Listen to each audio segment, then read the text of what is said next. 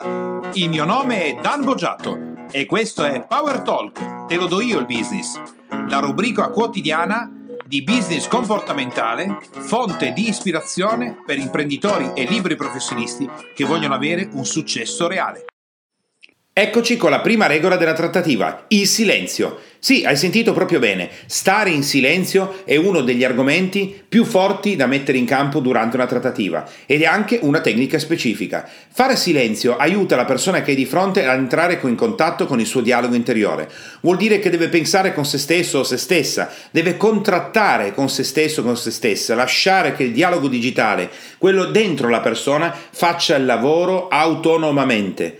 Portare silenzio però rende difficile anche la tua parte della trattativa perché mentre fai silenzio anche tu stai lasciando andare il tuo dialogo interiore, anche tu stai parlando dentro di te. Infatti nel dialogo e nella trattativa bisogna stare in silenzio facendo attenzione consapevole al nostro dialogo interiore e la persona che hai di fronte comincerà a trattare da sola riducendo il prezzo o aumentando le condizioni senza che tu debba fare assolutamente niente. Quindi silenzio e ascolto del tuo dialogo interiore.